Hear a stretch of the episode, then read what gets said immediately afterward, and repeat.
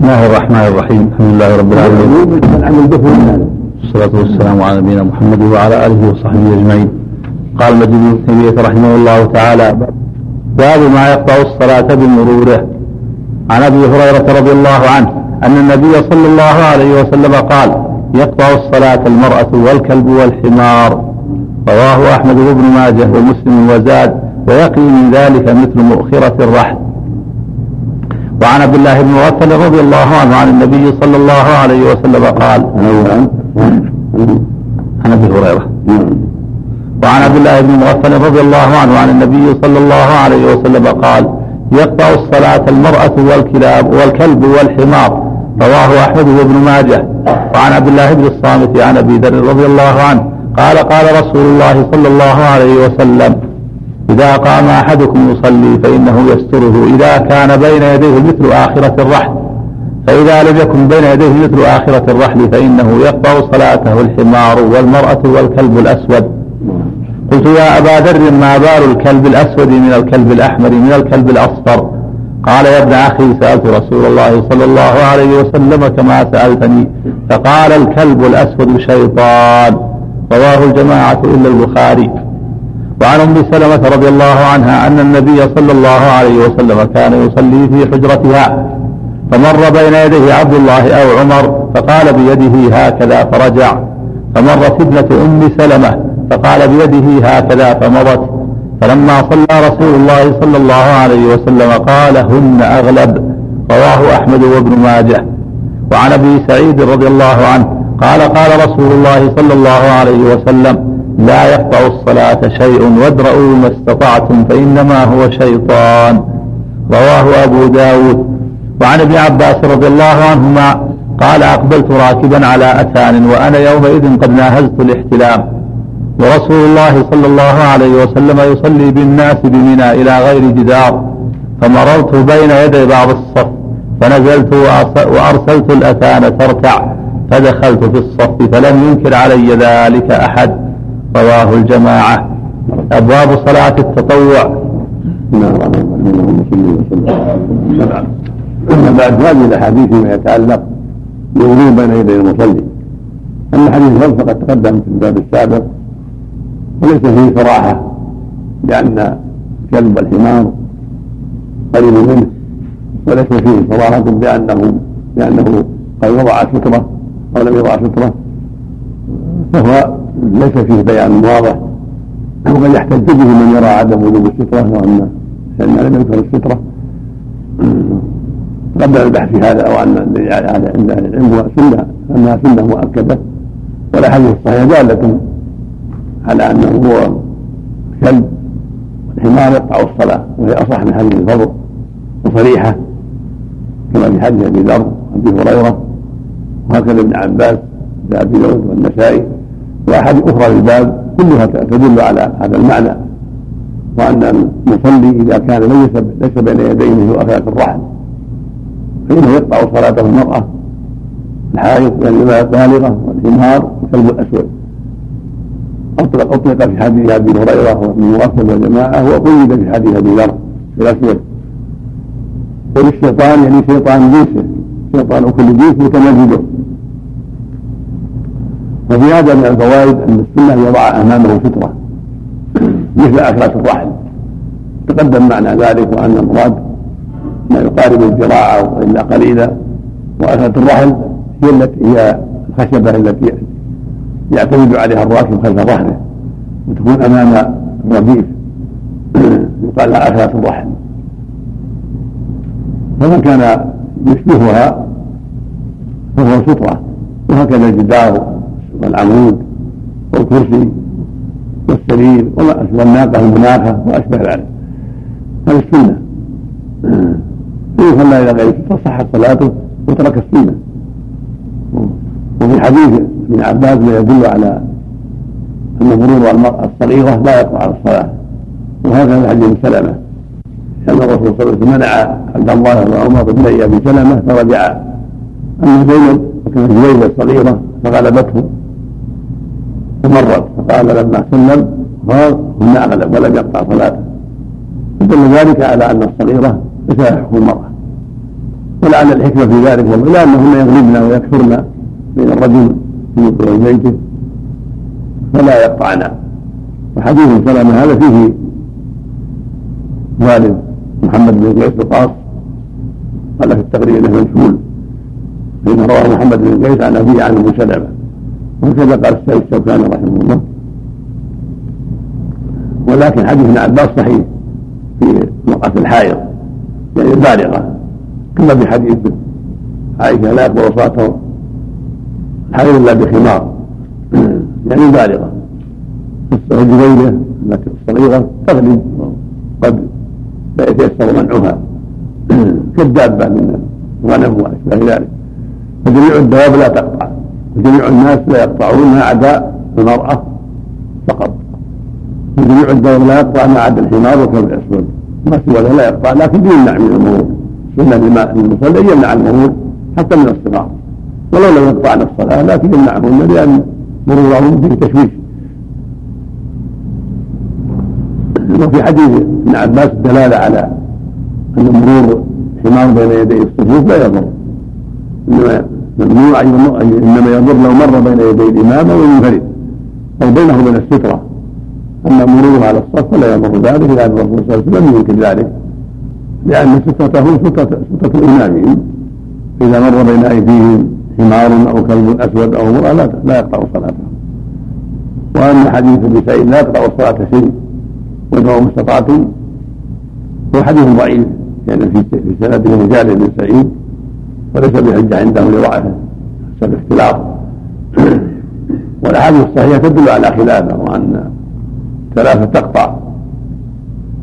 فعرف علم بذلك ضعف حديث ابن سعيد لا يقطع الصلاه شيء لأنه مخالف للأحاديث الصحيحة ولما في سنده من الضعف والله ولي التوفيق. صلى الله وسلم. نعم. المرأة في الحائض من اللي أخرجه؟ أبو داود النسائي من حديث عندكم الاثنين لا بأس بإسناده.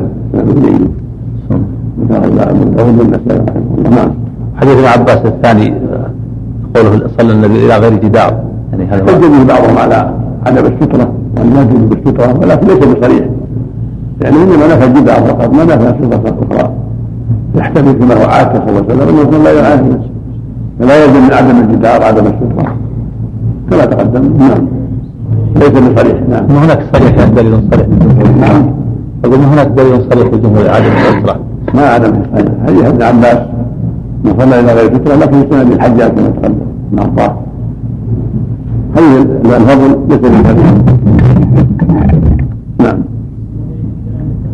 نعم. إذا لم يتخذ الإمام سترة ومر بين يدي بعض الصف حمار وكلب أسود. ما ما يضر العمد على الإمام. نعم. ثم عليك الكلب الأسود في نفس الشيطان أو شيء معنوي مثل ما قال هو زي شيطان شيطان جنس شيطان كلاب نعم. الله ينفع نعم. من أولها؟ ينتبه من أولها. نعم. يده من أولها. نعم. لا ما يحتاج إقامة مش بعيدها من أول تكبيرة الإحرام الإقامة كافية مثل مثل لو أحدث توضأ فلم يعد الإقامة. نعم. نعم. نعم. نعم. المفروض حركة الإقامة وأعتقد منها كل أسود بدني. نعم. ماذا يقال لمن قال أن الستر واجب؟ نعم. ماذا يقال لمن قال أن الستر واجب؟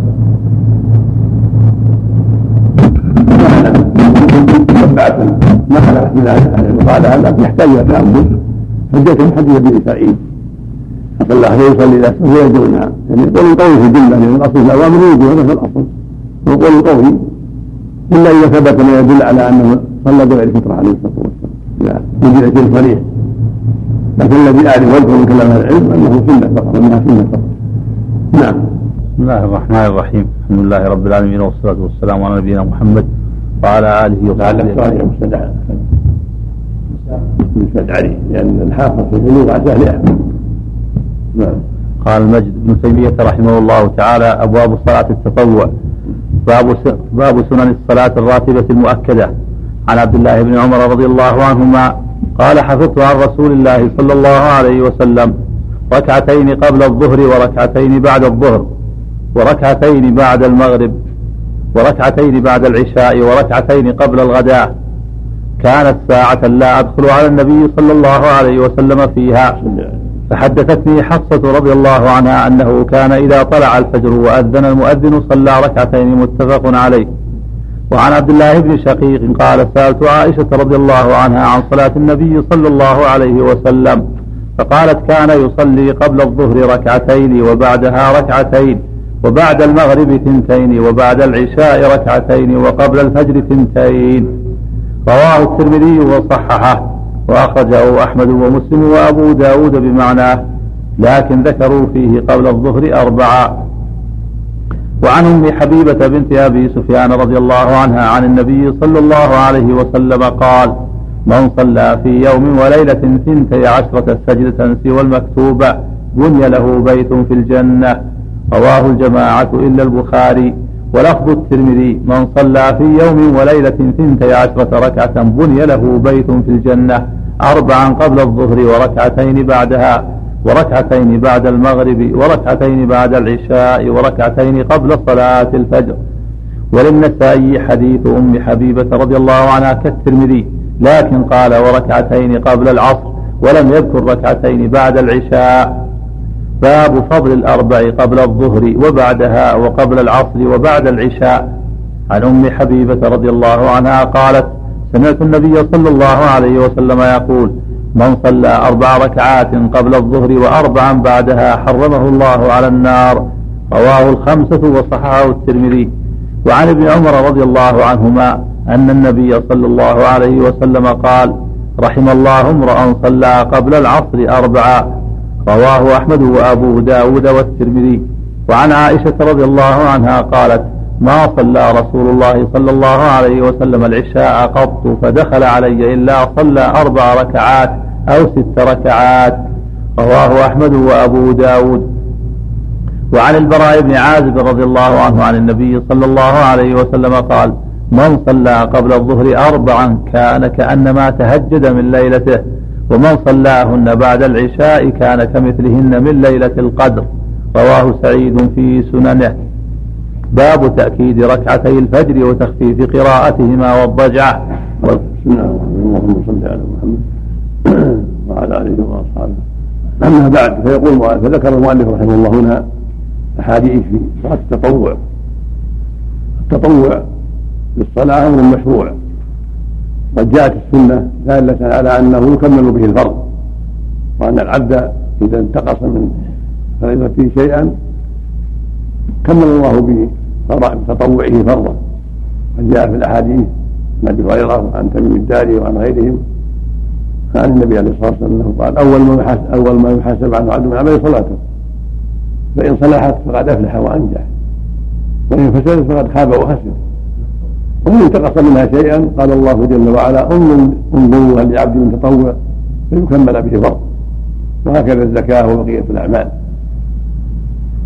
فينبغي المؤمن أن يكثر من التطوعات من الصلاة والصيام والصدقات وغيرها من أنواع التطوع لأن في ذلك خيرا عظيما وأجرا كبيرا ولأن ذلك يكمل به ما يحصل من نقص وخلل في فرائضه.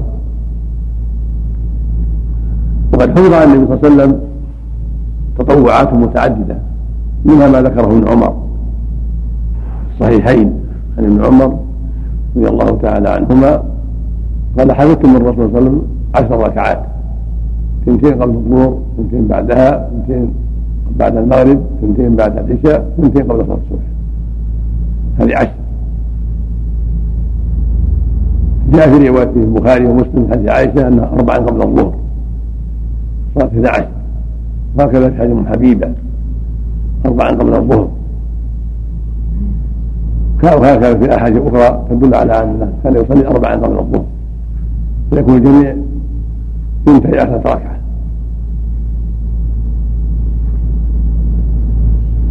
وفي حديث أم حبيبة الدلاله على أن من حافظ على ثنتا عشرة ركعة تطوعا بنى الله له بهن بيتا في الجنة. رواه مسلم في الصحيح. هذا يدل على شرعية هذه الركعات. ينبغي المؤمن أن يحافظ عليها. ويقال لها الرواتب. وهي من آكد النوافل. وكان يفعلها في البيت عليه الصلاة والسلام. هذا هو الأفضل. وربما فعلها في المسجد بعض الأحيان. فالسنة والأفضل أن يكون في البيت وإن فعلها في المسجد فلا حرج.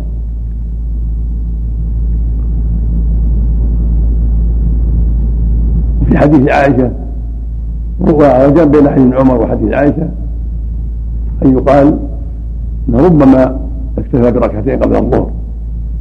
يكون ما حفظه ابن عمر لا ينافي ما قالت عائشة وأم حبيبة فلعله كان في الغالب يصلي أربعا وربما صلى اثنتين قبل الظهر واكتفى بهما فيما بين الروايات. ابن عمر حفظ اثنتين وغيره حفظ أربعة والأفضل ويصلي أربعا. إنك بالزيادة أفضل لأن من حفظ حجة على من لم يحفظ. ولأن ولأن هذا أكثر أكثر عملا وأكثر تطوعا وأكثر أجرا. في حديث أم حبيبة أيضا وهي أم المؤمنين بنت جحش رضي الله عنها. أن النبي صلى الله عليه وسلم قال من صلى اربعا قبل الظهر واربعا بعدها حرمه الله تعالى. النار وفي لفظ الآخر من حافظ على أربع. وحديث جيد. يدل على شرعية أربع قبل الظهر وأربع بعدها ولكن ليست الأربع راتبة ما كان يحافظ عليها النبي صلى الله عليه وسلم بعد الظهر وإنما كان يحافظ على اثنتين. فاذا صلى الإنسان اربعا قبل بعد الظهر هذا خير عظيم وفضل. كذلك حديث ابن عمر رحمه الله من صلى اربعا قبل العصر. وحديث جيد رواه أحمد وأبو داود والترمذي وحسنه وابن خزيمة وصححه كما في البلوغ وقد تأملت أسانيده وجدتها جيدة. هو حديث جيد يدل على شرعية أربعا قبل العصر. وهي من قول النبي عليه الصلاة والسلام وليس من الرواتب ليس من فعله. وقد روى علي رضي الله عنه أنها كانت من فعله كان يصلي أربعا قبل العصر ولكن في سنده مقال. والمحفوظ من قوله عليه الصلاة والسلام كان يصلي أنه قال رحم الله من صلى أربعا قبل العصر. ومروي من فعله أنه صلى اربعا قبل العصر يؤكد ذلك ويعتضد بالحديث القولي فالحاصل أن صلاة اربعا قبل العصر مستحبة. من قول النبي صلى الله عليه وسلم ويشهد لها فعله وإن كان فيه ضعف لكنه يتقوى بالحديث القولي حديث عائشة أنها ربما صلى كان يصلي اربعا بعد العشاء أو ستا يحتاج إلى إعادة النظر في سنده لأن نعلم للست شاهدا. قد جاء في بعض الروايات الصحيحة أنه كان ربما صلى اربعا قبل العشاء بعد العشاء إذا دخل بيته. ولكن غالب من فعله صلى الله عليه وسلم أنه يصلي اثنتين بعد العشاء كما روى ابن عمر وعائشة في أحاديث الصحيحة كان يصلي اثنتين بعد العشاء وهي الراتبة. وإذا صلى اربعا قبل أن ينام أو أكثر فلا حرج في ذلك. وإن أوتر قبل أن ينام فلا حرج في ذلك. ولكن الافضل هو التهجد في آخر الليل إذا تيسر ذلك. فإن لم يتيسر تهجد في أول الليل واحتاط لنفسه. كان أبو هريرة وأبو الدرداء أوصاهم النبي صلى الله عليه وسلم أن يوتر قبل النوم. هكذا عبد الله بن عمرو. فالحاصل أن الإيتار والتهجد في أول الليل مشروع ولكن في آخر الليل لمن قدر عليه أفضل. وقد صح في رواية جابر عند مسلم قال عليه الصلاة والسلام من خاف أن يقوم من آخر الليل فليوتر أوله. ومن طمع أن يقوم آخر الليل فليوتر آخر الليل. فإن صلاة آخر الليل مشهوده وذلك أفضل رواه مسلم. أما حديث البراء. إيش حديث البراء الأخير؟ البراء. تهجد من ليلته ومن صلىهن بعد العشاء كان كمثل هذا ضعيف ضعيف منكر المتن رواه سعيد المنصور في سننه. هو ضعيف الإسناد. يكتب عنه أربعا قبل العشاء. قبل الظهر أربعا ومن صلىهن بعد العشاء كان كمثلهن من ليلة. صلى أربعا. قبل الظهر. من صلى قبل الظهر أربعا كان كأنما تهجد من ليلته ومن صلىهن بعد العشاء كان كمثلهن من ليلة هذا الحديث ضعيف الإسناد ومنكر المتن والأحاديث السابقة صح وأثبت. والسنة ثابتة في أن اربعا قبل الظهر لكن المقصود بين هذا التواضع إنك كالتهجد من الليل. كذلك الاربع والعشاء أنها كقيام كالتهجد في صلاتها من ليلة القدر. هذا ضعيف ومنكر المسجد والاحاديث الصحيحه كافيه متقدمه في ذلك. نعم. نعم. لا بأس. رحم الله. وصلى الله وسلم. طيب طيب هذا الوقت بعد ضاق الوقت لا لا صلي أربعة لأنه الشمس حية نعم نعم بعد الصلاة في حق كل إنسان. لو أن جماعة صلوا ما بعد صليت قمت من نوم فاتك الصلاة مع الجماعة صليت أربعة العصر ما بعد دخل وقت النهي حق حتى تصلي. وقت النهي يدخل في حق كل إنسان صلى العصر من ما بعد صلى ما دخل في حق وقت النهي. نعم. رحم الله من صلى قبل العصر. ما سند جيد. لا بأس به نعم جيد. صلى الله عليك. نعم رواه أحمد وأبو داود في أصحاب نعم. حديث الفضائل. تدرك ولو فعلها مرة واحدة أو لابد من مواظبة؟ يفعلها ما تيسر الإنسان. مرة خيره أفضل وإذا ما تيسرت الحمد لله. يفعل ما تيسر. لأنها نوافل الله إليك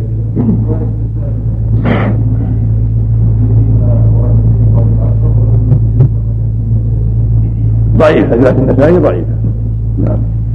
محفوظ بعد العشاء. نعم. نعم. ركعتين بعد الشيء ركعتين الشفع ولا غيرها؟ نعم. ركعتين بعد الشيء ركعتين الشفع ولا غيرها؟ هذه سنة الراتبة راتبة العشاء. أما الإيثار التهجد فيكون غير ذلك بعد ذلك. صلي اثنتين يوتر بواحدة أو يصلي واحدة فقط لا بأس. الوتر ركعة لو صلى بعد الراتبة ركعة واحدة تم له الوتر وإن زاد صلى ثلاثة أو خمسة أو أكثر. زاد أجره. نعم. الرحمن الرحيم. الحمد لله رب العالمين والصلاة والسلام على نبينا محمد وعلى آله وصحبه أجمعين. قال مجد بن تيمية رحمه الله تعالى باب تأكيد ركعتي الفجر وتخفيف قراءتهما والضجعة والكلام بعدهما وقضائهما إذا فاتتا.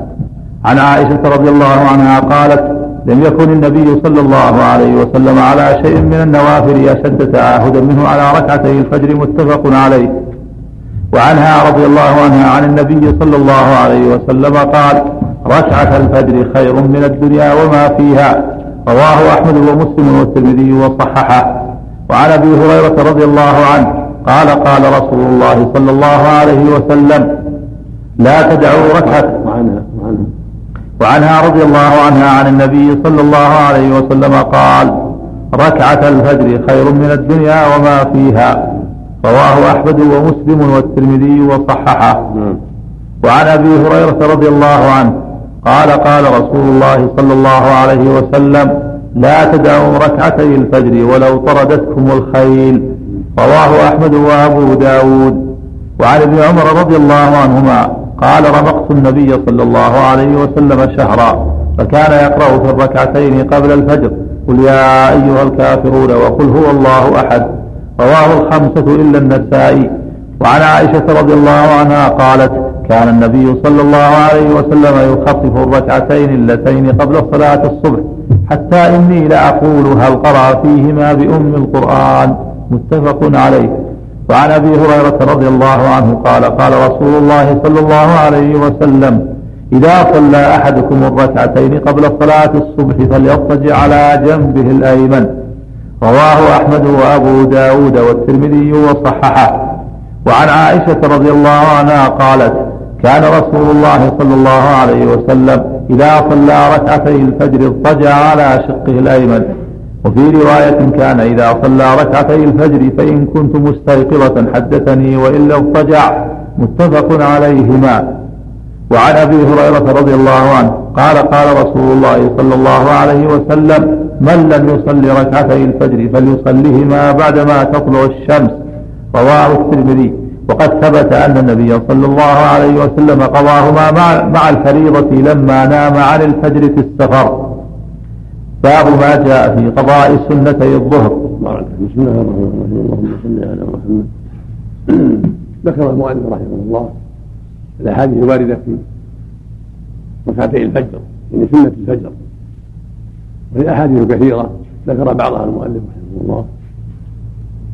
وهي كلها تدل على تأكد سنة الفجر وأنها ركعتان خفيفتان وأنه يقرأ فيهما يقول يا أيها الكافرون وقل الله أحد. هذا هو الأفضل.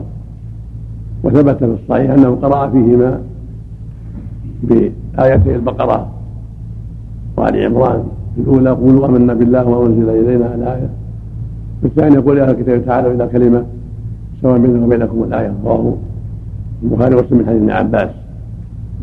وكان يحسب المؤلف أنه ذكره هنا. في حديث عائشة لم يكن صلى الله عليه وسلم على شيء من النوافل. أشد تعهدا منه؟ على ركعتي الفجر؟ متفق عليه.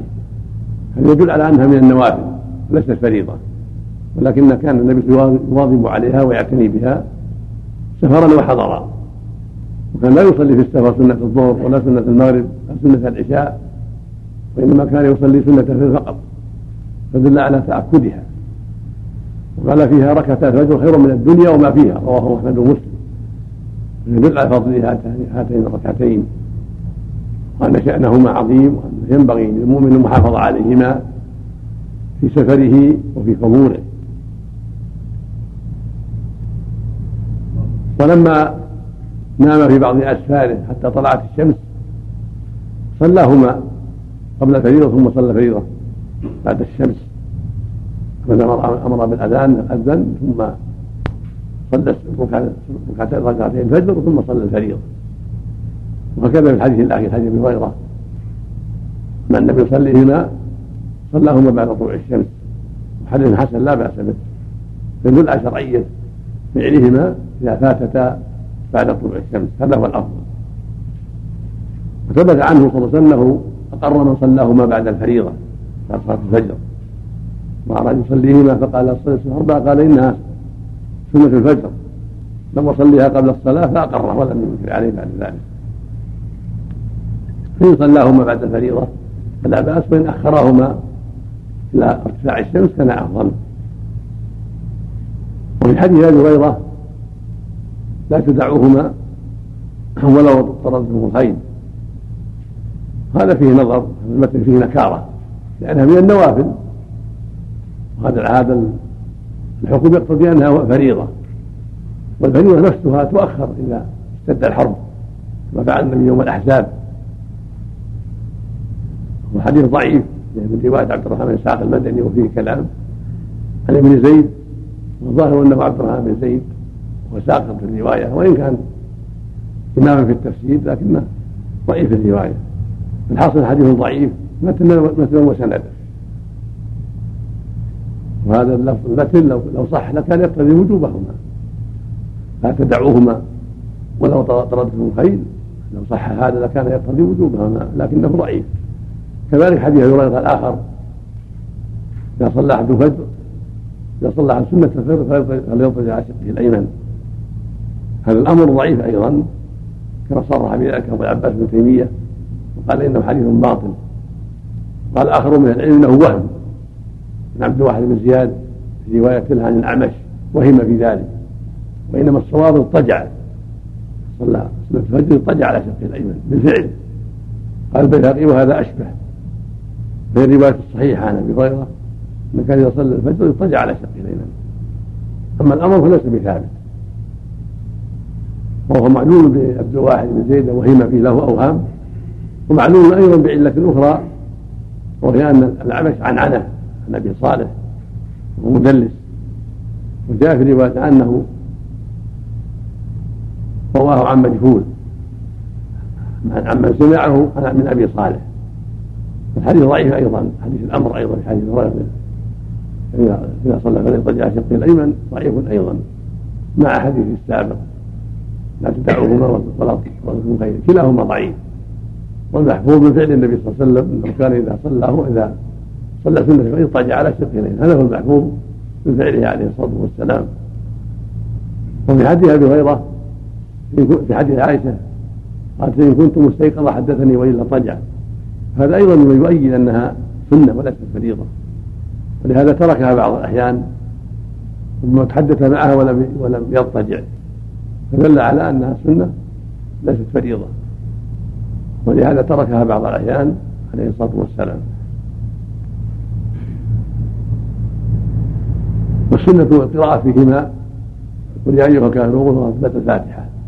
أو بالآيتين الكريمتين من سورة البقرة وآل عمران. قولوا أنا بالله وما أنزل إلينا من البقره في الأولى بعد الفاتحة. ولذلك تعالوا إلى كلمة سواء بيننا وبينكم. الآية أيضا في سورة آل عمران في الثانية بعد الفاتحة. وفي حديث عائشة سنة تخفيفها. أنها قالت كان يخففهما حتى أقول أقرأ بهم الكتاب. يدل على أن السنة تخفيفهما وعدم الإطالة فيهما. القراءة والركوع والسجود. ركعتان خفيفتان هذا هو السنة. وفق الله الجميع. صلاة نعم. حافظ على السهر والحضر الوتر يأتي البحث فيها إن شاء الله. نعم. من الوتر سنة دائما في السهر والحضر نعم.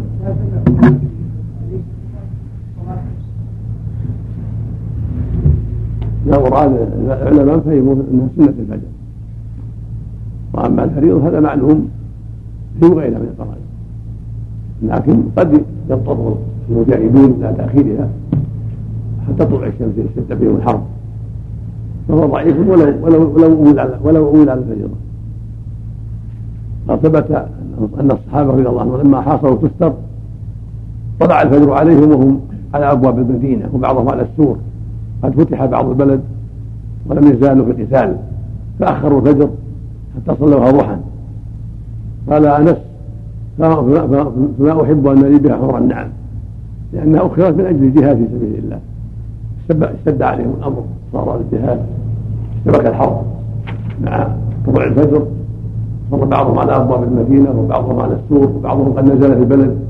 فلم يستطيعوا أن يصلوا حتى طلعت حتى ارتفعت وتم الفتح. نعم. الله اليك حديث إقرار لمن قضى قصه الأحزاب مثلا ما شغلهم السجون آخر العصر حتى صلاها بعد المغرب. نعم. كما في الصحيحين. نعم. حديث إقرار لمن قضاها بعد نعم. حديث إقرار في من قضاها بعد الفجر. صحيح؟ نعم. صحابية. نعم. نعم. أحسن الله الاضطياع نعم. الاضطياع يكون في البيت فقط. في البيت نعم في البيت. مو في المسجد. نعم. كان يفعل هذا في البيت. كان ابن عمر يحسبه اذا كما إذا راهم مضطجعين في المسجد حسبهم. ليس من السنة في عباد المسجد نعم من الناس بين الناس. نعم.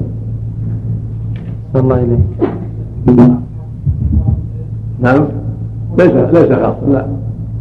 سنة مطلقة ولو مقام الليل نعم. بسم الله. الحمد لله والصلاة والسلام على رسول الله. أما بعد فقد كانت هذه نهاية حلقة الاثنين السادس عشر من شهر ذي القعدة. وهي آخر حلقة في دروس عام تسعة وأربعمائة وألف يقرأ فيها من كتاب المنتقى. وبنهايتها فرغنا من باب تأكيد ركعتي الفجر وتخفيف قراءتهما والضجعة والكلام بعدهما وقضائهما إذا فاتتا. وفرغنا من الحديث رقم أربعة وسبعين ومائة وألف أسأل الله العظيم رب العرش العظيم بأسمائه الحسنى وصفاته العلى أن يثقل بهذا العمل ميزان حسنات مصنفه وشارحه وقارئه وسامعه ومسجله ومرتبه ومعده وجامعه هو ولي ذلك والقادر عليه.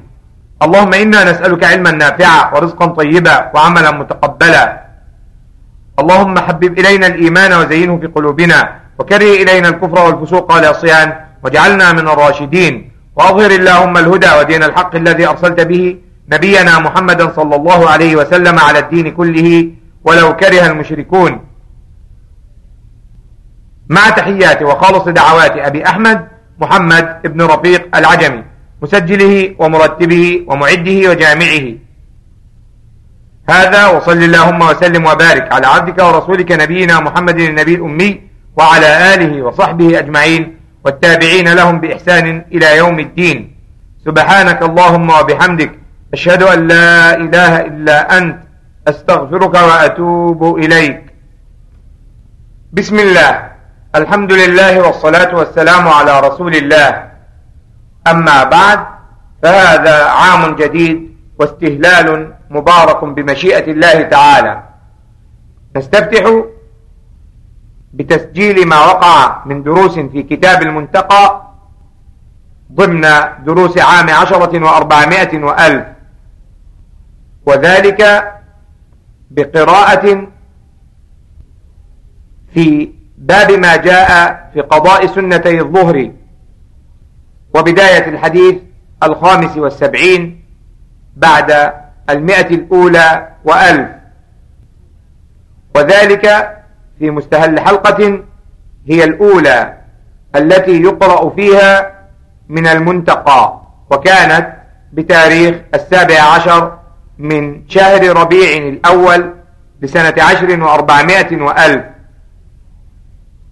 سائلا الله تعالى أن ينفع بهذا العمل من شاء من عباده وأن يجعله مولانا مثقلا في ميزان حسنات مصنفه وشارحه وقارئه وسامعه ومسجله ومعده وجامعه. اللهم إنا نسألك علما نافعا ورزقا طيبا وعملا متقبلا. اللهم حبب إلينا الإيمان وزينه في قلوبنا. وكره إلينا الكفر والفسوق والعصيان. واجعلنا من الراشدين. اللهم ثبتنا بالقول الثابت في الحياة الدنيا وفي الآخرة. ونسأل إخواننا الذين يستمعون إلى هذه الأشرطة أن يخصونا وسماحة شيخنا الجليل بدعوة. عسى الله أن ينفعنا بها في الغيب عنده وأن يقال لهم آمين ولكم بمثل ما دعوتم. مع تحيات وخالص دعوات مسجله ومرتبه ومعده وجامعه أبي أحمد محمد بن رفيق العجمي. والآن مع باب ما جاء في قضاء سنتي الظهر والحديث رقم خمسة وسبعين ومائة وألف وما يعقبه. الله تعالى قال المجد بن تيمية رحمه الله تعالى باب ما جاء في قضاء سنتي الظهر. عن عائشة رضي الله عنها أن النبي صلى الله عليه وسلم كان إذا لم يصلي أربعا قبل الظهر صلاهن بعدها.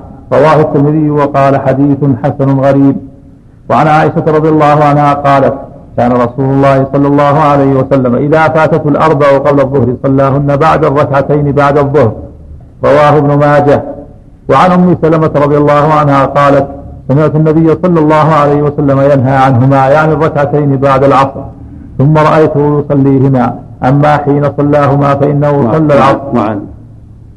وعن أم سلمة رضي الله عنها قالت سمعت النبي صلى الله عليه وسلم ينهى عنهما. يعني الركعتين بعد العصر ثم رأيته يصليهما. أما حين صلاهما فإنه صلى العصر ثم دخل وعندي نسبة من بني حرام من الأنصار.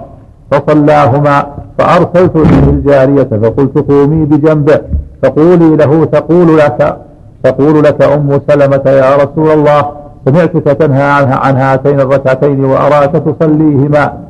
فإن أشار بيده فاستأخري عنه. ففعلت الجارية فأشارت فأشار بيده فاستأخرت عنه. فلما انصرف قال يا بنت أبي أمية سألت عن الركعتين بعد العصر.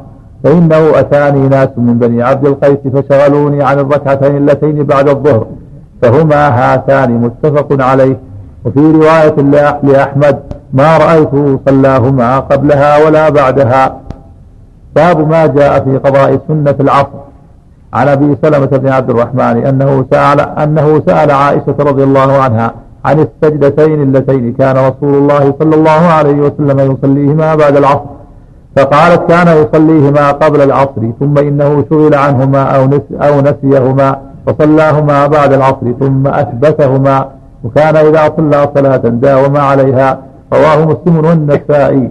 وعن أم سلمة رضي الله عنها قالت شغل رسول الله صلى الله عليه وسلم عن الركعتين قبل العصر فصلاهما بعد العصر رواه النسائي وعن ميمونة رضي الله عنها أن رسول الله صلى الله عليه وسلم كان يجهز بعثا ولم يكن عنده ظهر فجاءه ظهر من الصدقة فجعل يقسمه بينهم فحبسوه حتى أرهق العصر وكان يصلي قبل العصر ركعتين أو ما شاء الله فصلى العصر ثم رجع فصلى ما كان يصلي قبلها. وكان إذا صلى صلاة أو فعل شيئا يحب أن يداوم, أن يداوم عليه رواه أحمد.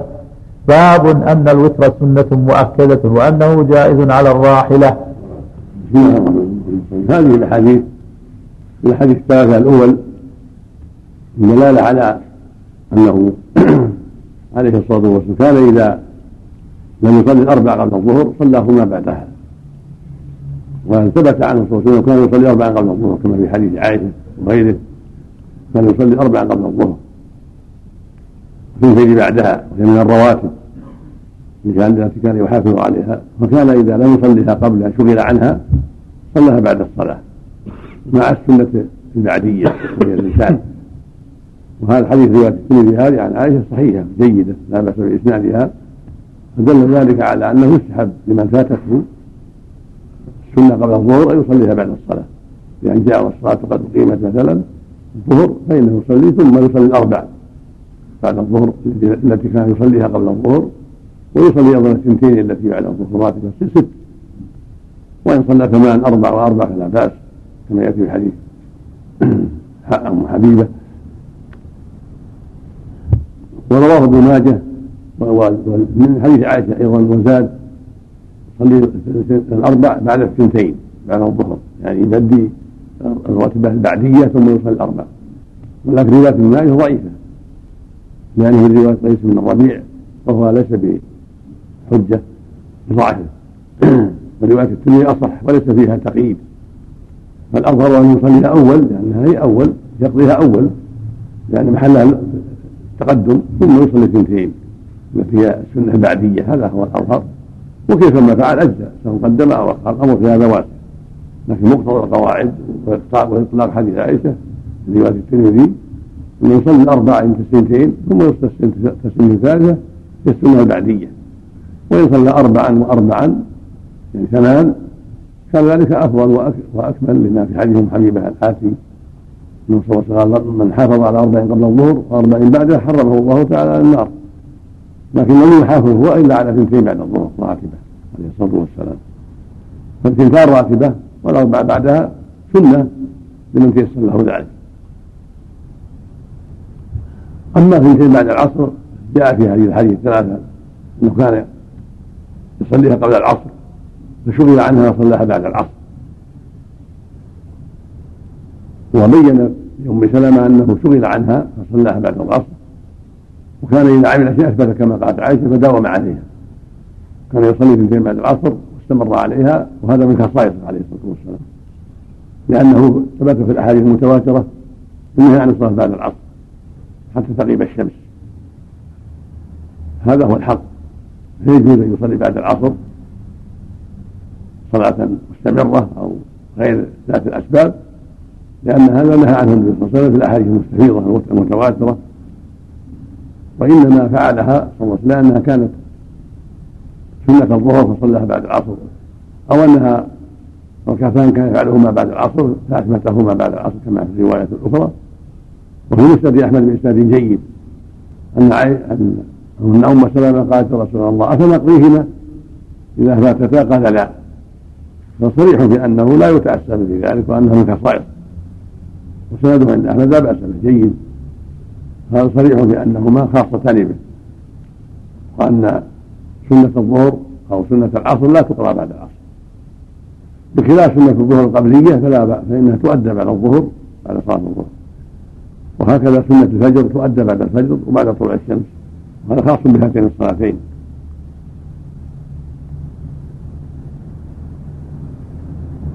وقد ثبت ما يدل على أنها تفعل أيضا النافله بعد العصر وبعد الصبح إذا كانت من ذوات الأسباب.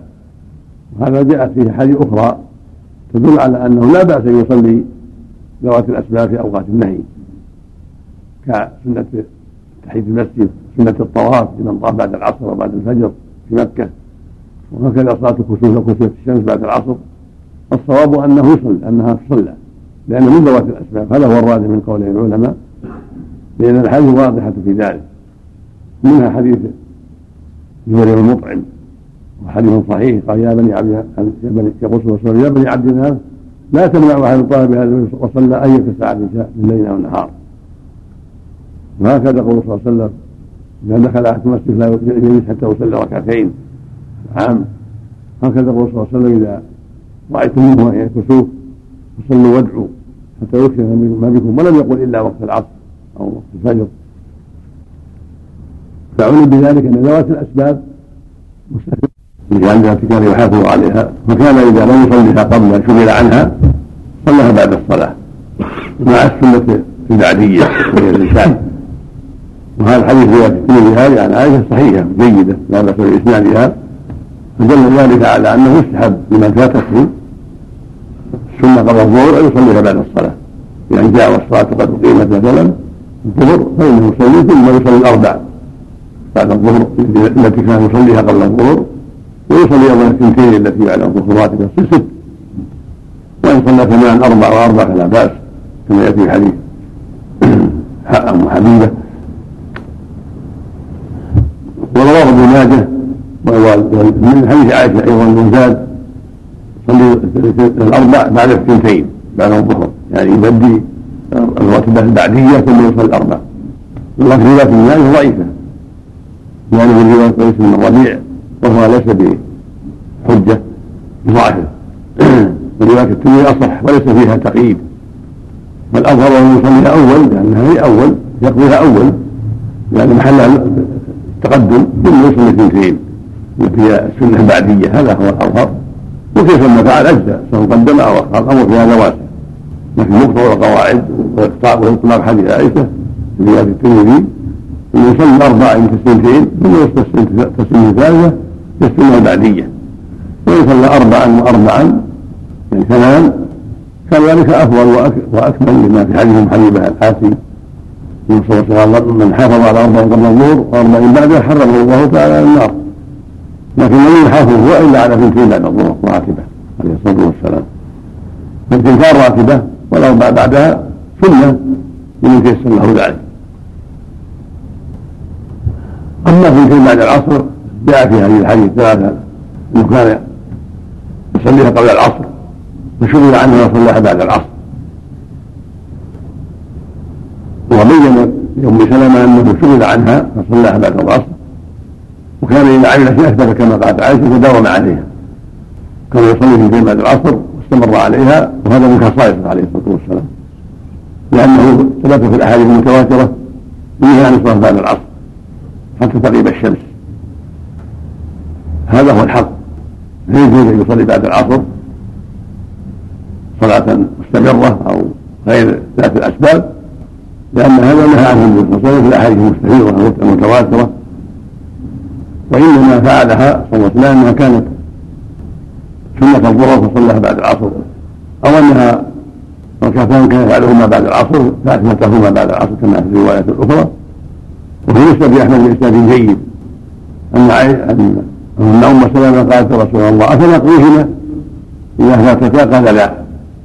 فصريح بأنه لا يتأثر بذلك وأنه من خصائص وسند عند أحمد لا بأس به جيد. هذا صريح بأنهما خاصتان به وأن سنة الظهر أو سنة العصر لا تقرأ بعد العصر. بخلاف سنة الظهر القبلية فلا بأس فإنها تؤدى بعد الظهر بعد صلاة الظهر. وهكذا سنة الفجر تؤدى بعد الفجر وبعد طلوع الشمس. وهذا خاص بهاتين الصلاتين.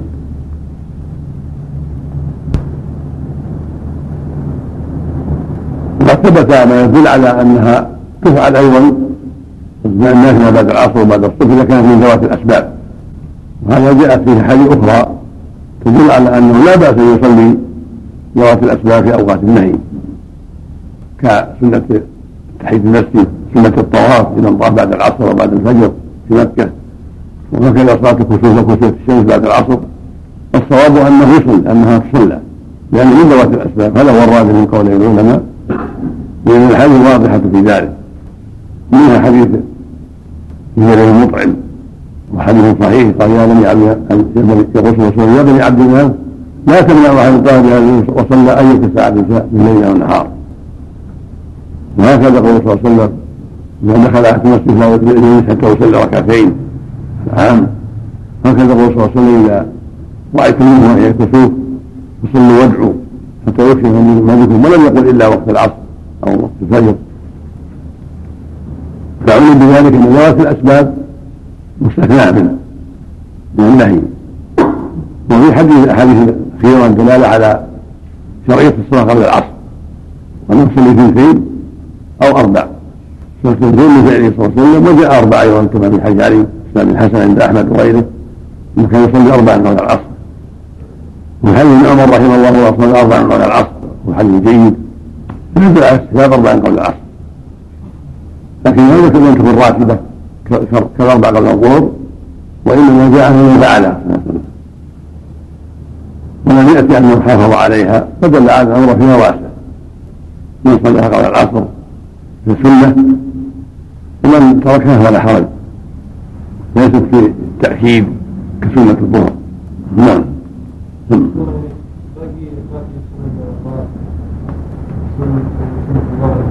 لا تقضى. جميع القضاء المغرب لا تقضى والعشاء لا تقضى. نعم. وإنما الفجر فقط تقضى. بعد الفجر أو بعد طلوع الشمس. لأنه جاء بها النص. نعم. وليس ركعتي الفجر؟ الأولى تصلى بعدها أم تكتب بها؟ طلوع الشمس أولى إذا تيسر. طلوع الشمس أولى. نعم.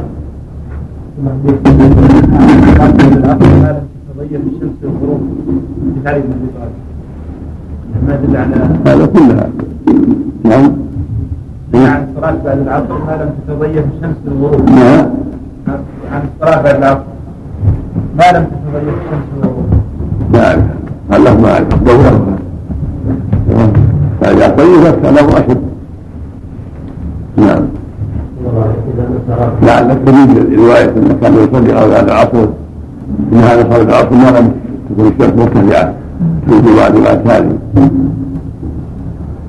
هذا الصلاة بعد العصر إلا أن تكون الشمس مرتفعة قال المقصود يريد أن يكون الرسول عليه لكن هذا مفهوم. لا يعارض أحد الصحيح الصحيحين وغيرهما والصواب أنها لا يصلي بعد العصر ولا يكون الشمس مرتفعة لا يصلي بعد العصر. لأنه وقت نهي مطلقة هكذا جاءت الأحاديث المتواترة من حديث ابن عمر وابن عباس وعمر وأبي سعيد وأبي هريرة. وابو عشرين حديث أو أكثر. كلها تنهى عن الصلاه بعد العصر. وبعد الفجر. نعم. راتبة الفجر نعم. ليس راتبة الفجر ولم يذكرها. ليس راتبة الفجر ولم يذكرها بعد إلا بعد الزوال. إلا بعد ذلك بعد الزوال. وهذا فات وقتها فات وقتها نعم. وقتها بعد طلوع الشمس نعم. نعم. الوتر اذا فات يصلي من النهار نعم. ضحى وافضل الضحى كما كان النبي عليه الصلاة والسلام. يصلي وشغل ما يوتر اذا فاطر يصلي بدل واحدة اثنتين اذا عادت ثلاث صلي تسليمتين عادت خمس صلي ثلاث تسليمات عادت سبع يصلي أربع تسليمات يعني يريد واحدة. ومثلها ما اعرف شيء ما اعرف في شيء القضاء يعني القضاء ما اعرف شيء وهذا ذهب وقته نعم. نعم نعم سقطت والعشاء كذلك. تسقط نعم.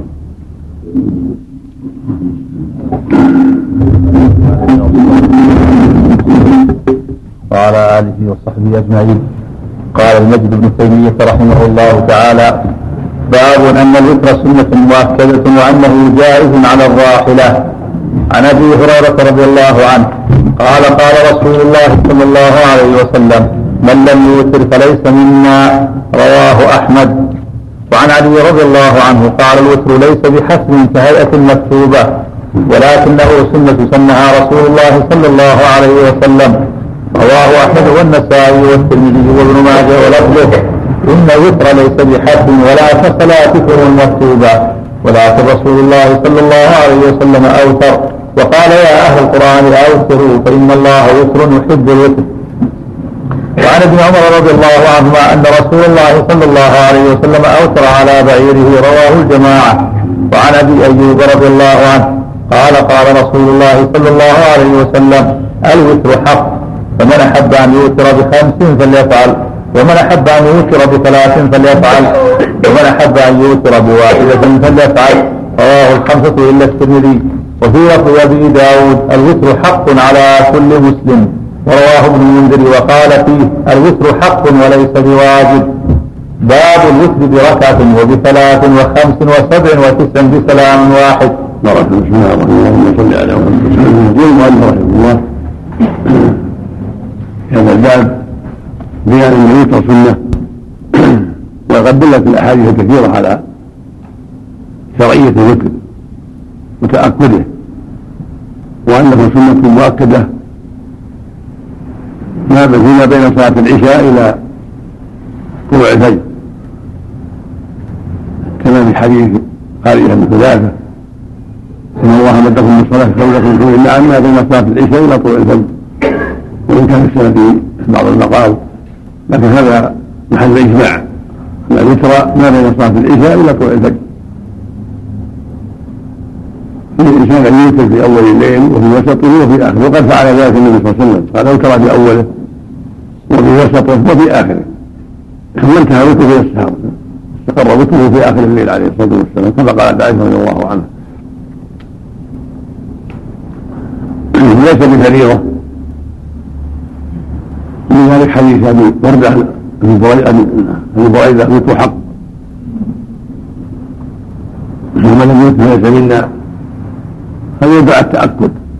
والحديث اسناده ضعف ولين ولكنه من دلائل تاكد الوتر فليس بواجب. ولو صح من اوتي سليم كان دليل على الوجوب ولكن الرواية في هذه الزيادة ضعيفة. وأن حق معناه متأكد كما في حديث أبي أيوب أيضا مثل حقه. من حب الوتر بثلاث فلا فعل ومن الوتر بواحدة فلا فعل ومن حب الوتر بخمس فلا فعل وهكذا قال علي رضي الله عنه ليس الوتر بحسب كهيئة مكتوبة ولكنه سنة سنها رسول الله صلى الله عليه وسلم. وكان الذي يترى على بعيره. فلو كان واجبا لما اوتر على بعيره. فإن الفرائض لا تصلى على الدابة ولا تصلى في الأرض إلا عند الضرورة. هذه الأخبار وما جاء في معناها كلها تدل على فضيلته وكان النبي صلى الله عليه وسلم يغضب عليه في السفر والحضر وإذا فاته قضاه من النهار شفعا عليه الصلاة والسلام. كل هذا يدل على تأكد الوتر وأن ينبغي المؤمن ألا يدع الوتر ولو واحدة كما يأتي الوتر ركعة من آخر الليل. السنة أن يحافظ عليه ويعتني بالوتر هذا حسب ما يسر الله له ركعة أو ثلاثا أو أكثر من ذلك. وأقل ذلك ركعة واحدة في أول الليل أو في آخره أو في وسطه. كما أرسل إليه النبي عليه الصلاة والسلام. ويأتي تفاصيل وتره صلى الله عليه وسلم وما كان يفعل في الذي بعد هذا. ونعرف من هذه الأحاديث ان الوتر سنه وانه ينبغي المؤمن أن يدعه لا سفرا ولا حضرا كسنه الفجر. صلى حضرا وسفرا أما سنه المغرب والعشاء والظهر هذه الأفضل تركها في السفر لأن الرسول كان يتركها في السفر عليه الصلاة والسلام. أما الوتر فكان يحافظ عليه في السفر والحضر. وهكذا سنه الفجر في السفر والحضر. ودل ذلك على تأكد هاتين الصلاتين. وقد بسط الكلام في هذا العلامة محمد بن نصر المروزي كما ذكر عن ابن الحاشية وله كتاب في هذا رحمه الله جيد. نعم. بالنسبة للمداومة مع القنوت نعم. نعم. المداومة على القنوت لا ما في بس هو سنة مستحب. سواء دام إذا ترك بعضها فلا بأس وإن داوم فلا بأس النبي صلى الله عليه وسلم علمه الحسن ولا يقول له لا تداوم عليه. علمه الحسن. أن يقنط فإذا داوم عليه فلا بأس. نعم. نعم. إذا قام الإنسان إذا صلى الإنسان قبله أول الليل ثم أوتر وقام آخر الليل وأراد أن يصلي. فهل يؤتي المرة الثانية؟ إذا أوتر في أول الليل ثم قام في آخر الليل صلي ما تيسر من بوتر يكفي الوتر الأول. صلي اثنين أو أربعة أو أكثر لكن يكفي الوتر الأول. ما يحتاج وتر ثاني لا. يقول النبي صلى الله عليه وسلم لا وتران في ليلة. يصلي ما تيسر له من آخر الليل ولكن ما يعيد الوتر الوتر يكفي الأول. نعم.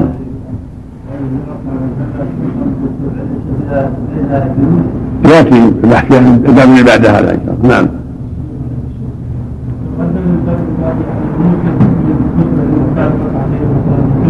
يوتر واحدة يوتر واحدة خشي الصبح يوتر واحدة نعم.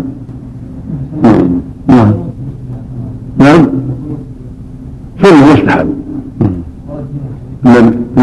الحسن عليه رضي الله عنه نعم. بعد الركوع نعم. الله اللهم صل بسم الله الرحمن الرحيم. الحمد لله رب العالمين والصلاة والسلام على نبينا محمد وعلى آله وصحبه أجمعين.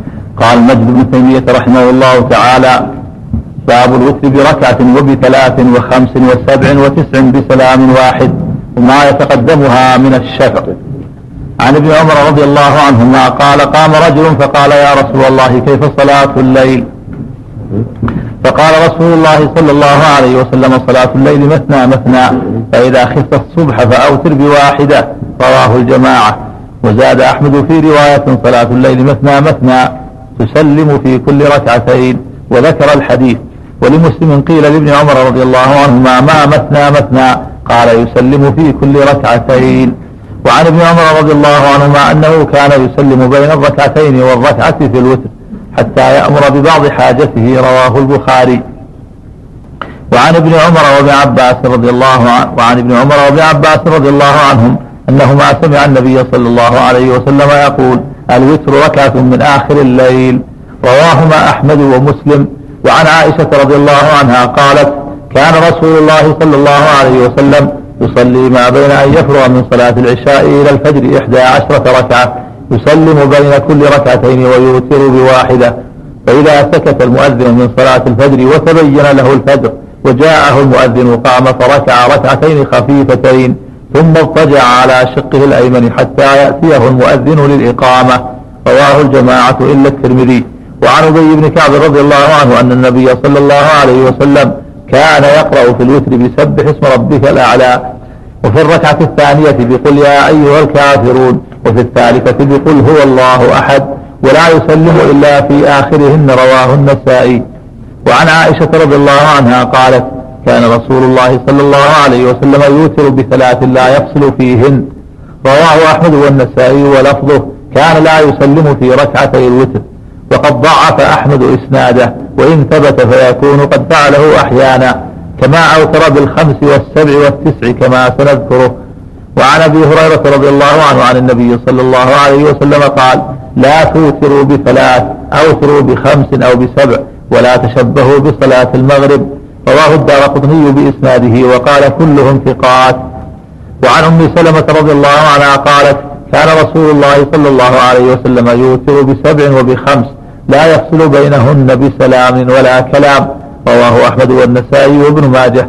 وعن عائشة رضي الله عنها قالت كان رسول الله صلى الله عليه وسلم يصلي من الليل ثلاث عشرة ركعة. يوتر من ذلك بخمس لا يجلس في شيء منهن إلا في آخرهن. متفق عليه. وعن سعد بن هشام أنه قال لعائشة رضي الله عنها أنبئيني عن وتر رسول الله صلى الله عليه وسلم. فقالت كنا نعد له سواكه وطهورا فيبعثه الله متى شاء أن يبعثه من الليل فيتسوك ويتوضأ ويصلي تسع ركعات لا يجلس فيها إلا في الثامنة. فيذكر الله ويحمده ويدعوه ثم ينهض ولا يسلم ثم يقوم فيصلي التاسعة ثم يقعد فيذكر الله ويحمده ويدعوه ثم يسلم تسليما يسمعنا ثم يصلي ركعتين بعدما يسلم وهو قاعد. فتلك إحدى عشرة ركعة. يا بني فلما أسن رسول الله صلى الله عليه وسلم وأخذه اللحم أوتر بسبع وصنع في الركعتين مثل صنيعه الأول فتلك تسع. يا بني وكان رسول الله صلى الله عليه وسلم إذا صلى صلاة يحب أن يداوم عليها. وكان إذا غلبه نوم أو وجع عن قيام الليل صلى من النهار ثنتي عشرة ركعة. ولا أعلم رسول الله صلى الله عليه وسلم قرأ القرآن كله في ليلة. ولا قام ليلة حتى أصبح ولا صام شهرا كاملا غير رمضان. رواه أحمد وأبو داود والنسائي وفي رواية لأحمد والنسائي وأبي داود نحوه وفيها فلما أسن وأخذه اللحم أوتر بسبع ركعات لم يجلس إلا في السادسة والسابعة ولم يسلم إلا في السابعة. وفي رواية النسائي قالت فلما أسن وأخذه اللحم صلى بسبع ركعات لا يقعد إلا في آخرهن. باب وقت صلاة الوتر والقراءة والقنوت فيها. أما بعد هذه الأحاديث وكلها تتعلق بصفة صلاة الليل والوتر في الليل. بينت عائشة رضي الله عنها وابن عمر وولي بن وغيرهم ما كان يفعله عليه الصلاة والسلام. حديث عمر الدلاله على أن صلاة الليل مثنى مثنى وأن السنة يسلم من كل اثنتين ولهذا قال لما سئل عليه الصلاة والسلام عن صلاة الليل قال مثنى مثنى في واحد يسلم من كل اثنتين هكذا قال ابن عمر كان يفعل ذلك ويسلم ويقضي بعض حاجته. وهكذا في حديث عائشة. الصحيحين كان يوتر بإحدى عشرة يسلم من كل اثنتين ثم يوتر بواحدة. وربما أوتر بخمس. يسردها سردا بعدما يصلي ثمان ركعات يسلم من كل اثنتين ثم يصلي خمسا فيكون الجميع ثلاثة عشر. وربما صلى إحدى عشرة ثم صلى سبعا يسردها لا ينسي في آخرها. وربما جلس في السادسة الشهادة الأول فترك الشهادة الأول ثم رفع ثم قام. فعل هذا وهذا. صلى السبع جميعا ولم يجلس إلا في السابعة. والحالة الثانية جلس في السادسة. وأتى الشهادة الأول ثم قام وأتى بالسابعة أما الخمس فهل يسردها. وهكذا الثلاث فهل يسردها ولا يجلس إلا في الأخيرة. وربما وصل بتسع يجلس بالثامنة ويكفيها السجد الأول ثم يأتي بالتاسعة. أما إحدى عشرة وثلاثة عشرة فكان يصلي من كل اثنتين. وربما أوصل بخمس وسلم قبلها من كل اثنتين كما تقدم. هذه أنواع وتره عليه الصلاة والسلام. من حديث ابن عمر وابن عباس أنه قال عليه الصلاة والسلام الوتر ركعة من آخر الليل رواه مسلم. هذا يدل على ان آخر أن أقل الوتر ركعة. وهكذا ما في حديث ابي أيوب. ومن احب الوتر بواحده فليفعل. الوتر ركعه من آخر هذا هو الأفضل. وإن أتى بها في أول الليل أو في وسطه فلا بأس. كما دلت على ذلك الأحاديث الصحيحة. ولكن آخر الليل أفضل. ثم هو مخير بين هذه الأنواع. وأكثر من ورد عن صلى الله عليه وسلم ثلاث عشرة. وليس هذا بمانع من الزيادة. وإنما هذا أكثر ما فعل صلى الله عليه وسلم وهو يحب أن لا يشق على أمته. فمن أحب أن يزيد ويصلي بخمس عشرة أو بعشرين أو بثلاثين كما فعل السلف أو بأكثر فلا بأس. لأنه عليه والسلام قال صلاة الليل مثنى مثنى ولم يحدد ما قال عشرين ولا أربعين ولا خمسين. ودل ذلك على إذا أوتى بثلاث وعشرين أو بثلاث وثلاثين. أو بتسع وأربعين أو بإحدى وأربعين أو بأكثر من هذا أو بمئة لا حرج في ذلك. مثنى مثنى يسلم كل اثنتين ولهذا تنوعت صفة صلاة السلف منهم من يكثر ومنهم من يقل والنبي صلى الله عليه وسلم أيضا كذلك تنوعت صلاته. وثبت عن حديث حذيفة أنه صلى ركعتين في أربع أطال فيهما القراءة وقراءة البقرة والنساء وآل عمران. لأن حديث مسعود رضي الله عنه أطال الصلاة في ذات ليلة حتى هم بالجلوس يعني حتى حتى هم مسعود بالجلوس المقصود النبي صلى الله عليه وسلم كان لا يلتزم بشيء معين بل ربما صلى كذا وصلى كذا وهذا فيه التوسعة وأنه النبي يصلي ما يسر الله له. تارة ينشط يطول ويكثر وتارة يضعف.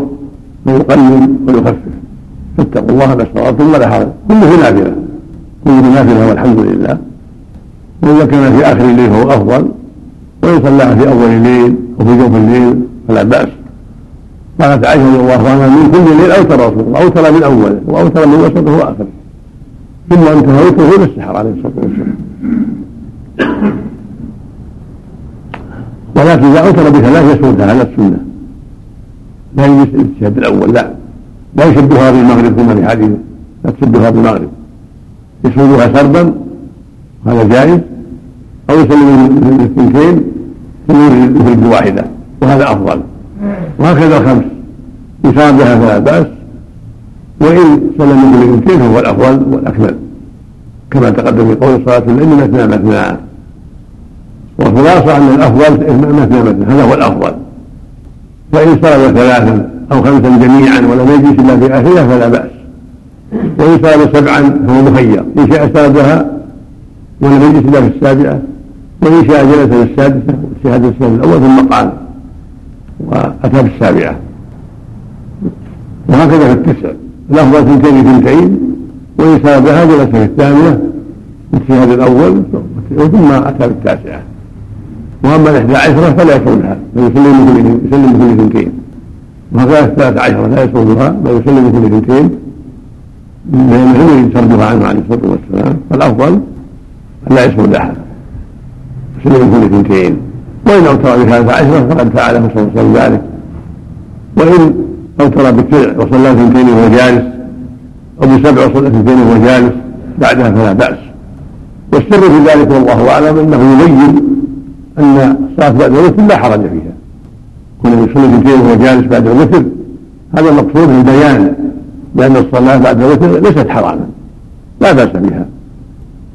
لكن الأفضل أن يكون آخر صلاته وترا هذا هو الأفضل. فإذا أوتر في أول الليل أو في وسط الليل ثم قام في آخر الليل ويسر الله له الصلاة صلى ما بعد له من غير حاجة إلى وتر. يكفيه الوتر الأول. يصلي اثنتين أو يصلي أربعة أو أكثر اثنتين يسلم كل اثنتين يكفيه الوتر الأول ولا حاجة إلى أن يوتر ثانيا؟ لأنه صلى الله عليه وسلم أوتر أوتر ثم صلى اثنتين ولم يعد الوتر وقال لا يوتران في ليلة. فدل ذلك على أن من أوتر في أول الليل أو في وسطه ثم يسر الله له القيام في آخر الليل فإنه يصلي ما شاء اثنتين اثنتين ولا حاجة إلى أن يعيد الوتر ولا يشرع له ذلك.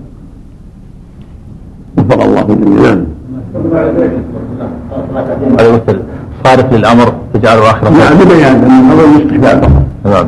يجعل الله داخل اليسرى الاستحباب. نعم. فرد التسع عفوا الله عنك نعم. في تشهد واحد. من ما ما عليه ورد تسع التسع الثامنة 11 ما ورد؟ ما ورد ما عليه ورد. حسب العلم ما ورد. نعم بالنسبة للتفضيل هل أفضل الإنسان ب 11 ركعة؟ أو قصر القراءة يطول ركع يكثر عدد الركعات في. لا هو التطويل والركوع والسجود هذا هو الأفضل. بفعله صلى الله عليه وسلم. ولو ما صلى إلا خمس وثلاث. فان صلى أو تسعا أو إحدى عشره ولم يطول فلا حرج. الامر واسع بحمد الله لكن التطويل هو أفضل. بما فيه من الخشوع والتدبر للقراءه والتمكن في الركوع والسجود حتى يتمكن من كثره التسبيح والدعاء في السجود. وفعله يدل على هذا فانه كان يطول عليه الصلاة والسلام.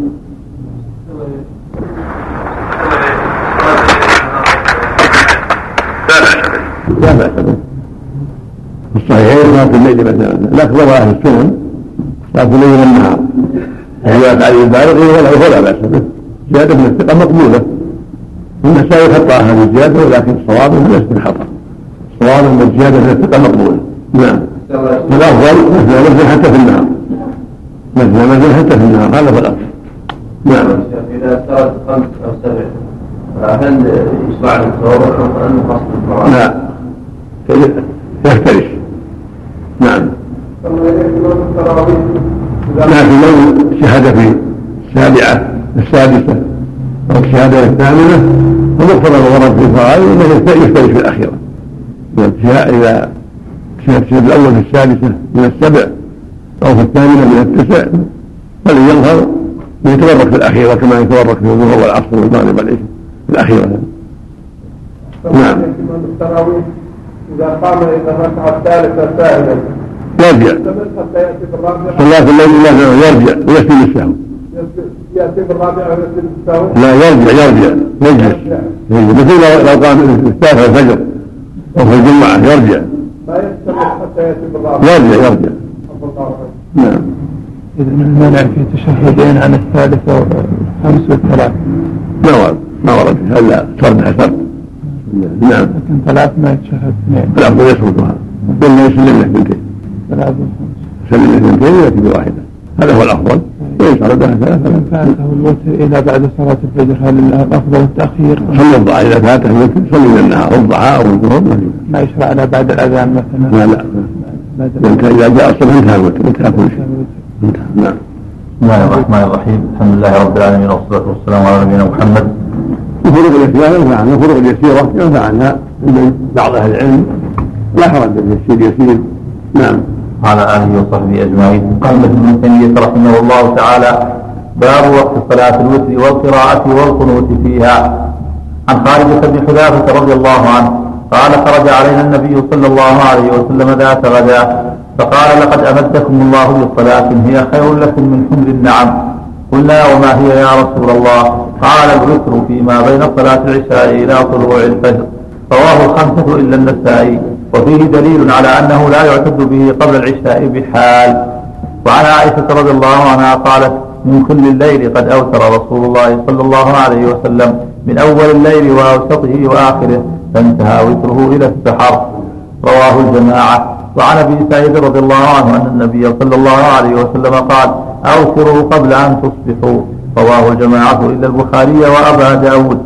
وعن جابر رضي الله عنه عن النبي صلى الله عليه وسلم قال أيكم خاف أن لا يقوم من آخر الليل فليوتر ثم ليرقد. ومن وثق بقيام من آخر الليل فليوتر من آخره. فإن قراءة آخر الليل محضورة محضورة وذلك أفضل. رواه أحمد ومسلم والترمذي وابن ماجه. وعن أبي بن كعب رضي الله عنه قال كان رسول الله صلى الله عليه وسلم يقرأ في الوتر بسبح اسم ربك الأعلى. وقل يا أيها الكافرون وقل هو الله أحد. رواه الخمسة إلا الترمذي. وللخمسة إلا أبا داود مثله من حديث ابن عباس رضي الله عنهما. نعم. وللخمسة إلا أبا داود مثله من حديث ابن عباس رضي الله عنهما. وزاد أحمد والنسائي في حديث أبي رضي الله عنه. فإذا سلم قال سبحان الملك القدوس ثلاث مرات. ولهما مثله من حديث عبد الرحمن بن أبي ابن أبزة وفي آخره ورفع صوته بالآخرة. وعن الحسن بن علي رضي الله عنهما قال علمني رسول الله صلى الله عليه وسلم كلمات أقولهن في قنوت الوتر.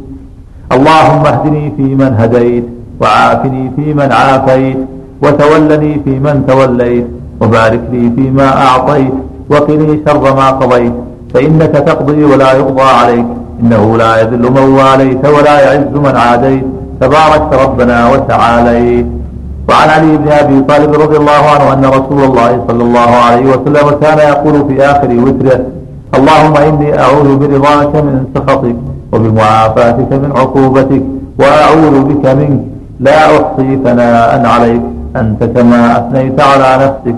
رواهما الخمسة. باب لا وتران في ليلة وختم الصلاة. بسم الله الرحمن الرحيم. اللهم صل على محمد هذه الأحاديث تتعلق بالوتر في وقته. وما يقرأ فيه في حديث خالد بن حذافه هو العدوي من رهط عمر. وقرشي عدوي ومن الشجعان المعروفين رضي الله عنه قتل سنة أربعين قتلة الخوارج وهو يصلي. من الخوارج تعاقدوا على يرثوا ثلاثة في عام أربعين واحد علي يقتل علي وواحد يقتل معاوية وواحد يقتل عمرو بن العاص. فنفذ الله أمره في علي وقتل على يد الخارج بن ملجم وأتى من دونه إلى مصر يريد عمرو بن العاص وهو أميرها فأراد الله أنه ذلك اليوم لا يصلي الفجر لعلة وصلى عنه خارج هذا. فقتله يظنه عمرا فبان أنه ليس بعمر فقال الخارج أردت عمرا وأراد الله خارجه. وذهبت مثلا وكذلك معاوية اصيب ولكن سلم جرح وسلم. ولم يتم قتل إلا في علي رضي الله عنه على يد الخوارج. قبحهم الله. المقصود أن هذا الصحابي الجليل من الشجعان الكرام يروي عن النبي صلى الله عليه وسلم أنه قال إن الله مدكم بصلاة يحر لكم الحمر النعم. الحمر النعم يعني الإبل الحمر. ما بين صلاة العشاء إلى طلوع الفجر. رواه الخمسه من النسائي. هكذا ذكره الحافظ في البلوغ رواه الخمسه من النسائي. زاد الحافظ وصححه الحاكم وفي اسناده عبد الله بن راشد الجوهي وثقه بعضهم وقال فيه الحافظ إنه مستور وسنده جيد له شواهد. ورواه أحمد رحمه الله المسند بإسناد جيد بإسناد آخر فيه ضعف. عن عمرو بن العاص رضي الله عنه عن أبي بصرة الغفاري مثل رواية خارجة وله شواهد أخرى. وهو حديث صحيح بشواهده عن عدة من الصحابة. وفيه دلالة على أن وقت الوتر ما بين صلاة العشاء إلى طلوع الفجر. فلا يصلى الوتر قبل العشاء ولا بعد الفجر. إنما هو بين العشاء ولو مجموعة. إذا جمعت المغرب كما يجمع المريض والمسافر إذا جمعت دخل وقت الوتر. ولو كانت مجموعة جمع تقديم إلى طلوع الفجر. والافضل في آخر الليل. لمن وثق أن يقوم آخر الليل فإن لم يتيسر صلى في أول الليل.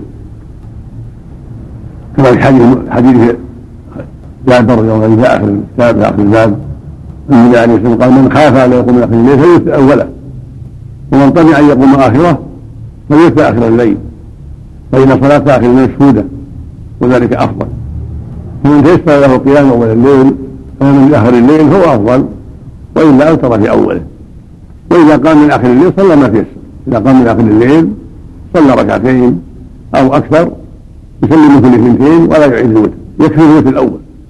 لقوله صلى الله عليه وسلم في ليلة ويدل على هذا المعنى أيضا ما رواه الشيخان من حديث ابن عمر رضي الله تعالى عنهما عن النبي صلى الله عليه وسلم قال صلاة الليل مثنى مثنى فإذا خشي احد الصبح صلى ركعه واحدة تذكر له من قد صلى.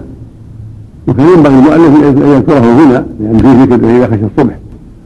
وقال حديث أبي سعيد أو قبل ان تصبحون حديث عائشه من كل قد اوتر من أوله وأوسطه وآخره؟ فانتهى وتره إلى السحر.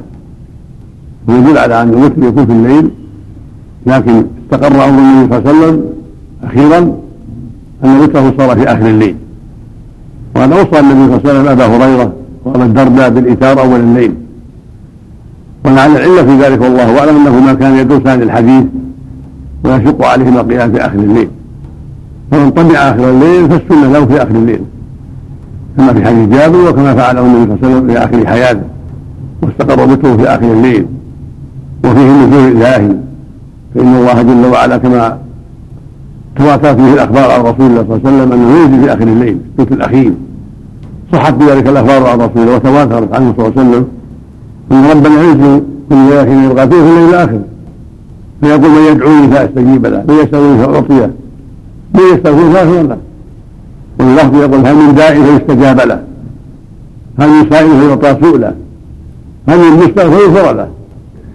وفي هل من تائب فيتاب عليه حتى ينفجر الفجر. هذا النزول عند أهل السنة نزول يليق بالله لا يشابه خلقه. نزول يليق بالله. لا يعلم كيفيته الا الله سبحانه وتعالى. كما نقول في الاستواء والقدم واليد والأصابع والرضا والغضب والسمع وغير هذا. كلها تليق بالله لا يشابه خلقه سبحانه وتعالى. يثبتها ويمرها كما جاءت مع الإيمان بها واعتقادها وأنها حق على وجه لا يقبل بالله سبحانه وتعالى. كما قال سبحانه ليس كمثله شيء وهو السميع البصير.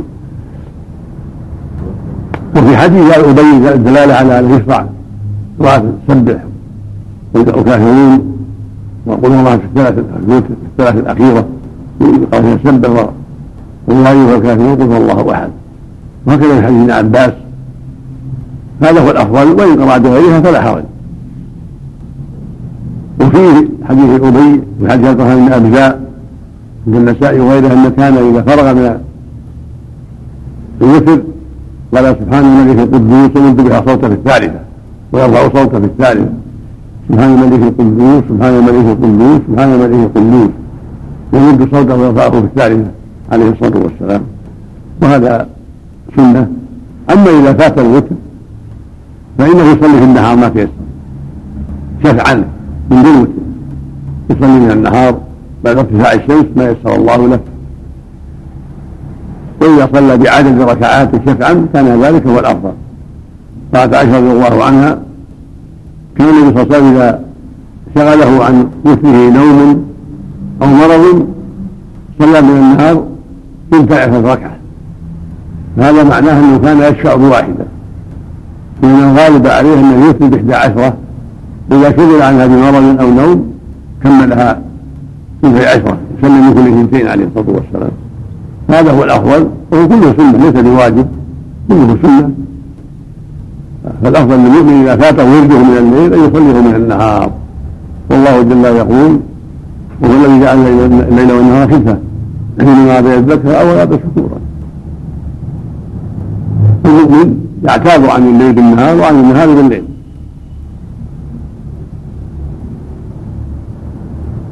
والله هو التوفيق. نعم. الكلمات التي يقولها. على الذي اوصى به الحسن اوصى به الحسن أيضا علمه صلى الله عليه وسلم يقول اللهم اهدني فيمن هديت وعافني فيمن عافيت ومن تولني توليت وبارك لي فيما أعطيت وقني شر ما قضيت. فانك تقضي ولا يقضى عليك وإنه لا يذل من وليت ولا يعز من عليك تبارك ربنا عليك. وكان يقول في آخر اللهم إني أعوذ بك من سخطك ومن معافاتك من عقوبتك. واعوذ بك منك لا احصي ثناء عليك أنت كما اثنيت على نفسك خرجهما خمسه وهم أحمد وأهل السنن. هذا يدل على شرعية القنوت في الوتر وأن يقول هذا الدعاء. وهو حديث ثابت حديث حسن ثابت وحديث علي ثابت أيضا. ويدل على شرعية القنوت وكان بعض السلف من الصحابة وغيرهم من يقنطون في النصف الأخير من رمضان. والصواب أن القنوت مشروع دائما في الوتر. في رمضان وفي غيره. في حديث الحسن وما جاء في معناه. أما زياده ولا يعز من عبيد المؤلف ذكرها هنا. وذكر الحافظ رحمه الله. وجماعه انها في بعض نسخ أبي داود. وذكرها البيهقي رحمه الله.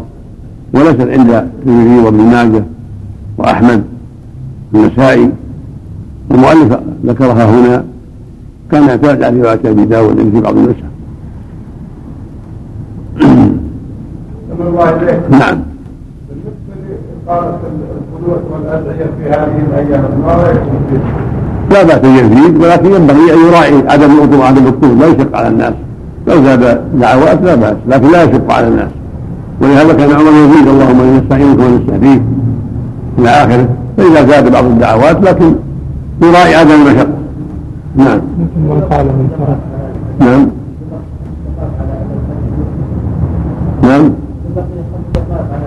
يوتر قبل الطلوع تكون يوتر يصلي الركعة الأخيرة نعم. الحمد لله رب العالمين. ما لها ما لها. السنة يقولون دائما نعم. على حديث الحسن نعم. بسم الله الرحمن الرحيم والصلاة والسلام على نبينا محمد وعلى آله وصحبه أجمعين. قال ابن تيمية رحمه الله تعالى باب الأوتار في ليلة وختم صلاة الليل بالوتر وما جاء في نقضه. وعن طلق بن علي رضي الله عنه قال سمعت النبي صلى الله عليه وسلم يقول لا وتران في ليلة رواه الخمسة إلا ابن ماجه.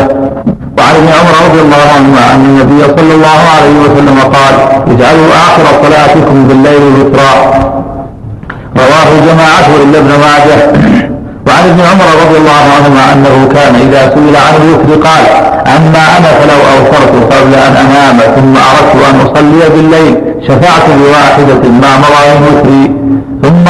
ثم صليت مثنى مثنى فإذا قضيت صلاتي أوترت بواحدة إن رسول الله صلى الله عليه وسلم أمرنا أن نجعل آخر صلاة الليل الوتر وعن علي رضي الله عنه قال الوتر ثلاثة أنواع. فمن شاء أن يوتر أول الليل أوتر فإن استيقظ فشاء أن يشفعها بركعة ويصلي ركعتين ركعتين حتى يصبح ثم يوتر فعل حتى يصبح ثم يوتر فعل. وإن شاء ركعتين حتى يصبح وإن شاء آخر الليل أو وإن شاء آخر الليل أوتر رواه الشافعي في مسنده. وعن أم سلمة رضي الله عنها أن النبي صلى الله عليه وسلم كان يركع ركعتين بعد الوتر رواه الترمذي. ورواه أحمد بن ماجه وزاد وهو جالس. وقد سبق هذا المعنى من حديث عائشة رضي الله عنها وهو حجة لمن لم ير نقض الوتر. وقد روى سعيد بن المسيب أن أبا بكر وعمر رضي الله عنهما تذاكر الوتر عند رسول الله صلى الله عليه وسلم فقال أبو بكر أما أنا فأصلي ثم أنام على وتر وإذا وإذا استيقظت صليت شفعا شفعا حتى الصباح. وقال عمر رضي الله عنه لكني أنام على شفع ثم أوتر من آخر السحر. فقال النبي صلى الله عليه وسلم لأبي بكر حذر هذا. وقال لعمر قولي هذا. رواه أبو سليمان الخطابي بإسناده. باب الأحاديث من الوتر والسنن الراتبة والأوراد. يصلي وسلم على رسول الله. أما بعد هذه الأحاديث في نقد الوتر وفي عدم الوتر بعدم بترك ليلة وختم الوتر بختم الصلاة الليل بالوتر. يعني ثلاث مسائل الصلاة الأولى غير صلاة ليلة والثانية هل يدري نقل الوتر؟ والثالثة الشرعية الشرعية ختم صلاة الليل بالوتر. ريب أن السنة أن يختم صلاة الليل وأن يتهجد ما شاء الله له في أول الليل أو في وسطه أو في آخره ثم يختم بركعة. هذا هو السنة. ويصلى بعدها ركعتين لتأسير النبي صلى الله عليه وسلم لبيان الجواز أو لأنه اتضح له أن الوقت واسع فلا فلا بأس. ويدل على هذا المعنى ما تقدم من حديث ابن عمر في الصحيحين. عليه وسلم قال صلاة الليل مثنى مثنى فإذا خشى أحد الرسول صلى عليه وسلم تذكر له ما قد صلى. هذا واضح في أنه يصلي في كيف في ثم يختم بواحدة ويوافق حديثه. الثاني وهو قوله صلى الله عليه وسلم اجعلوا آخر صلاة بالليل يسرع وهما متفقان في المعنى ويوافق حديث عائشة أيضا كان صلى الله عليه وسلم يصلي من الليل عشر ركعات. يصلي من كل اثنتين ثم يترك بواحدة وهذا هو الأصل وهذا أكمل أكمل ما يكون في التهجد. يصلي اثنتين اثنتين في أول الليل أو في وسطه أو في آخره والأفضل في آخره إذا تيسر. الأفضل في آخر الليل في الثلث الأخير إذا تيسر ثم يختم بواحدة. وذهب بعض أهل العلم إلى أنه له ان ينقض الوتر. إذا صلى من أول الليل أو من وسطه ثم قام من آخر الليل فله أن ينقضه. بواحده يصليها تضمها إلى الوتر الماضي. ثم يصلي ما شاء الله ثم يوتر واحدة. هذا يروى عن ابن عمر وعن علي كما ذكر المؤلف وعن جماعة.